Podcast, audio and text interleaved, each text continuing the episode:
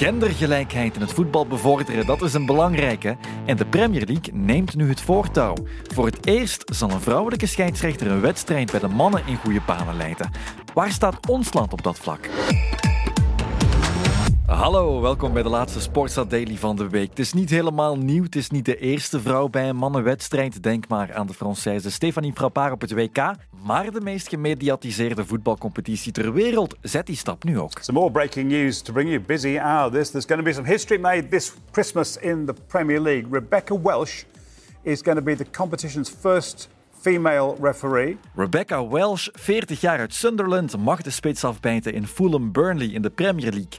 Twee jaar geleden maakte ze haar debuut in het Engelse profvoetbal, waar ze toen alleen van kon dromen. Not something I thought that when I decided to be a referee 11 years ago that I would I would I would be in the football league, you know, doing a game. En straks fluit ze dus in de Premier League. Ook Duitsland en Frankrijk hebben al vrouwelijke scheidsrechters op het hoogste niveau. Wij nog niet.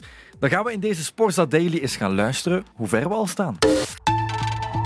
Goedemorgen Jonathan, hallo. We bellen eerst met onze scheidsrechtersbaas. Dat is Stefanie Forde. Ik ben Stefanie Forde, ik ben uh, operationeel directeur voor Belgisch arbitrage profvoetbal, maar eveneens ook verantwoordelijk voor onze internationale dames scheidsrechters in België. En op die manier volgt Stefanie natuurlijk ook de internationale ontwikkelingen en dus ook het nieuws uit Engeland. Dat klopt, voor de Premier League is het zeker en vast een, uh, een mijlpaal. Ik heb mijn uh, collega Bibiana Steinhaus ook mijn hartelijke felicitaties over gemaakt, want ja, dit is een mooi toonvoorbeeld voor, voor alle federaties. Iets om inspiratie uit te halen dan, dat wordt ook gedaan, ook al staan we nog niet even ver. Oh ja, specifieke reden waarom dat Frankrijk en Duitsland al vrouwelijke scheidsrechters hebben. Culturele attitudes, maatschappelijke stereotypen bijvoorbeeld.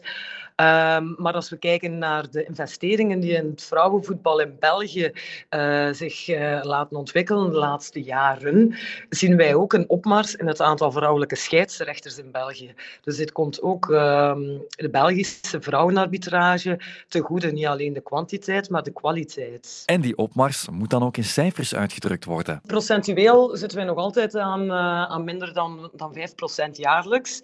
Maar de ambitie is wel om allee, we streven naar een groei van 10% ieder jaar aan vrouwelijke scheidsrechters.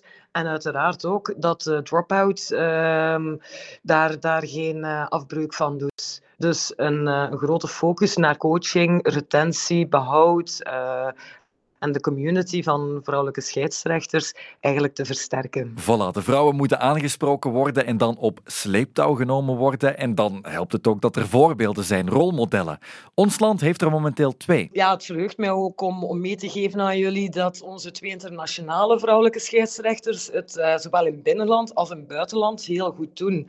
Momenteel zowel uh, Caroline uh, Lansens als Jana van Laren fluiten in België bij de mannen in de derde amateur. Zij fluiten uh, in de Lotto Super League en zijn actief op uh, internationaal toneel. Zij zijn heel erg goed bezig. Zij krijgen ook vanuit uh, Voetbal Vlaanderen uh, extra ondersteuning om hun proces, om hun groei ehm, ja, laat ons zeggen, te, te stimuleren, te bevorderen, om, om die stappen ook te kunnen zetten in de toekomst. Maar uiteraard uh, moet dit op gepaste tijd gebeuren. Alles op zijn tijd, maar ze zijn er, ze worden opgeleid en ze zijn ambitieus ambitie zeker en vast. Um, maar we zullen wel zien wat de toekomst, uh, toekomst brengt. Hè. En op haar 27e heeft Jana van Laren alleszins haar beste jaren nog voor zich liggen. Ik ben uh, Jana van Laren, ik ben 27 jaar oud. Um, ik ben hoofdverpleegkundige op het operatiekwartier. En ik ben sinds um, nu het eerste jaar FIFA-scheidsrechter, internationaal. En ik ben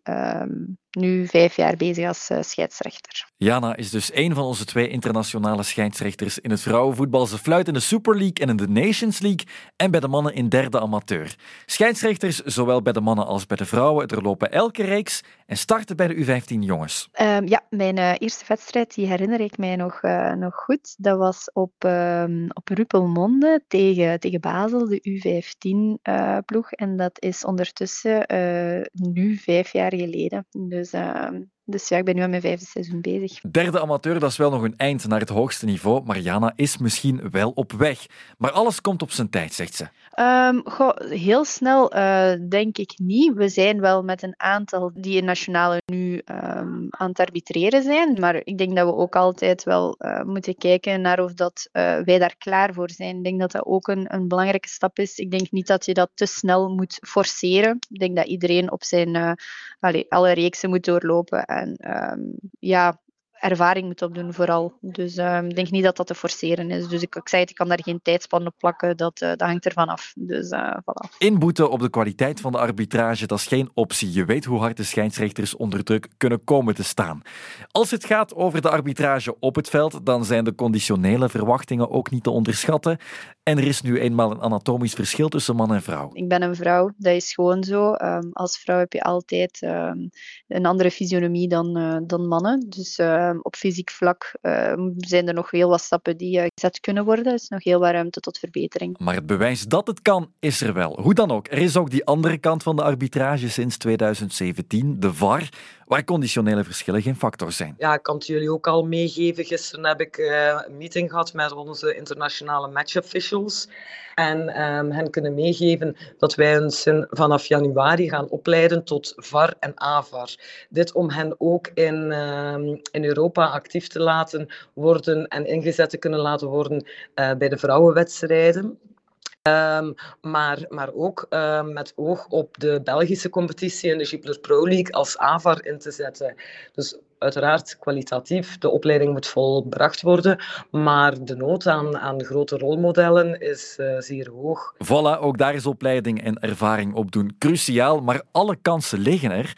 En op dat vlak hebben potentiële kandidaten in ons land ook al een voorbeeld. Goedemiddag, ik ben Ella de Vries. Ik ben uh, assistent VAR in de Jupiler Pro League. Uh, ik ben 46 jaar en ik werk als wiskundeleerkracht in de topsportschool in Antwerpen. De geometrie van een buitenspellijn inschatten kan ze als geen ander als wiskundeleerkracht. En Ella de Vries kreeg deze zomer ook de kans van haar leven. Ze mocht als offside-var zetelen bij de WK-finale bij de vrouwen.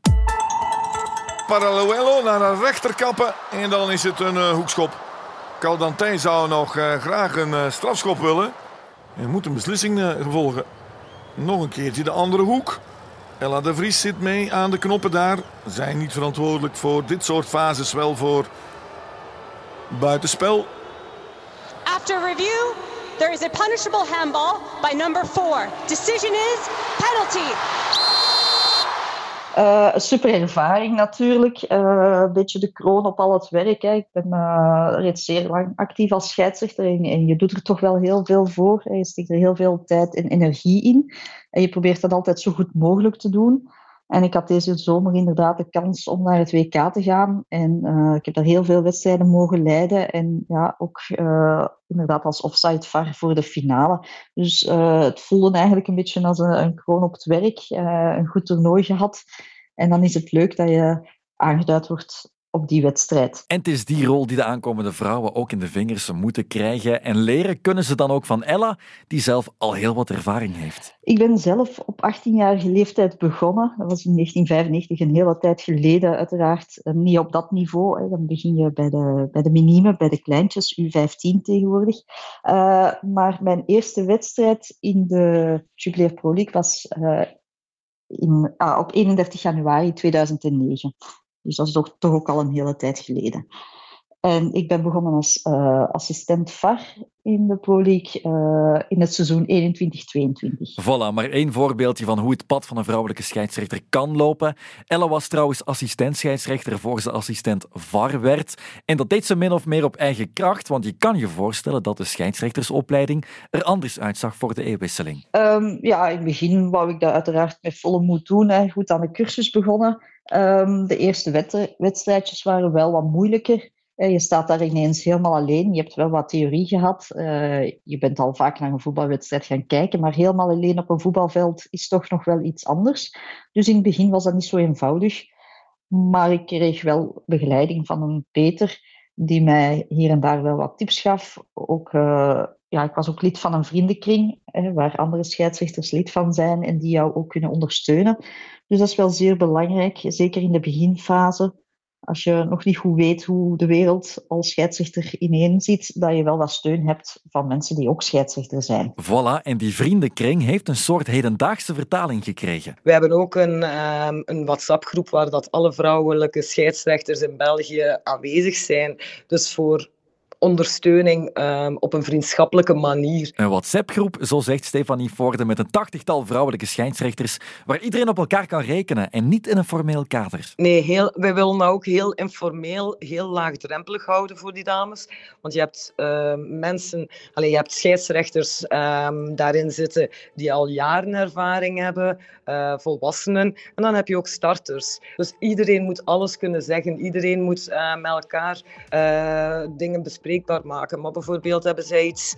Um, in het weekend bij een wedstrijd, dat zij al snel te, te hulp kunnen uh, de hulp kunnen inroepen van, van collega's. En er is altijd uh, iemand die onmiddellijk reageert. Dus dat is heel mooi om te zien dat zij het gevoel hebben dat ze er nooit alleen voor staan. Voilà, het zal de vrouwen sterken in hun autoriteit op het veld. En dan moet het de doorstroom naar het hoogste niveau bij de mannen alleen maar vooruit helpen. De Engelse Premier League toont met Rebecca Welsh alvast het goede voorbeeld.